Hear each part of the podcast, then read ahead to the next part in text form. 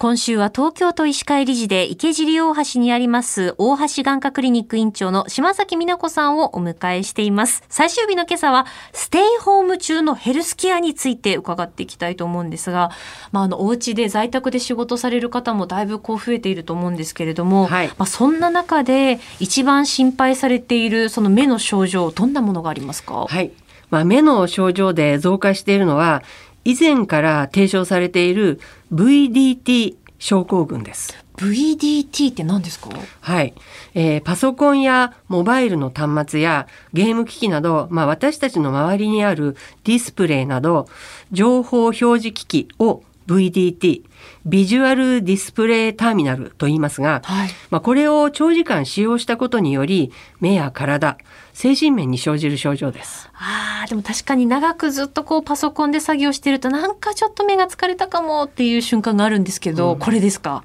あの VDT の目の症状は、まあ、ドライアイや充血視力低下眼性疲労など、まあ、症状が多様なんですね。近くを長時間注視するパソコンなどは読書と比べて正面や情報を見ることが多く、瞬きが減ります。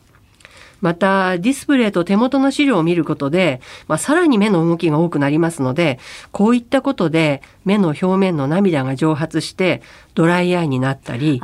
眼性疲労が回復しないまま長時間作業を続けることで、さらに症状が悪化していきます。ですよね。やっぱり最近増えてきたなって思いますか、こういう患者さんは。はい、ご相談が多くなってきました。まあ、20代や30代の方でも、えー、眼性疲労の方が増えている印象があります。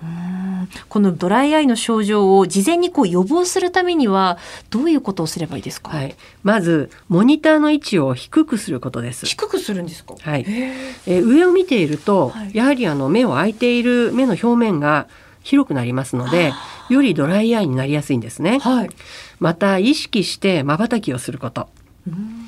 えー、それから室内の乾燥を防止するために暖房の工夫も必要ですよね。ああなるほど確かに。あとは、えー、室内の照明が暗すぎると明るいディスプレイとのギャップで、えー、疲労感を助長しますので、えー、これも対策が必要です。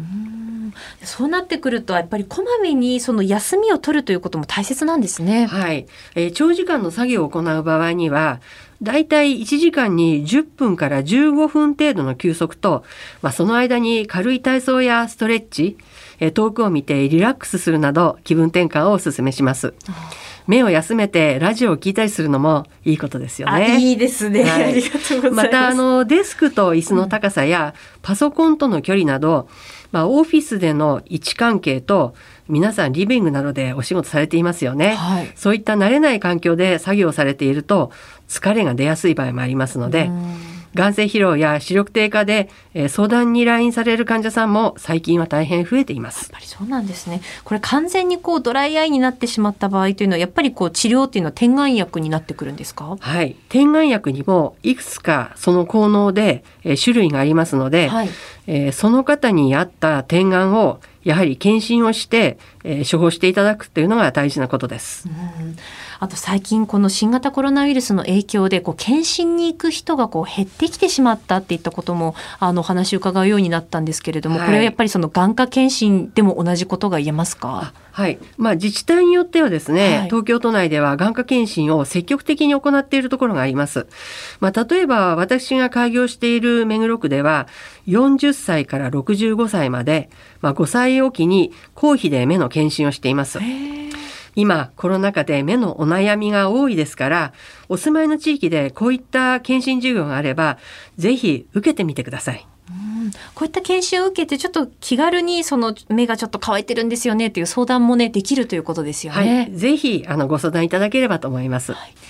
えー、今週1週間、大橋眼科クリニック院長の島崎美奈子さんにお話を伺いました。先生、1週間ありがとうございました。ありがとうございました。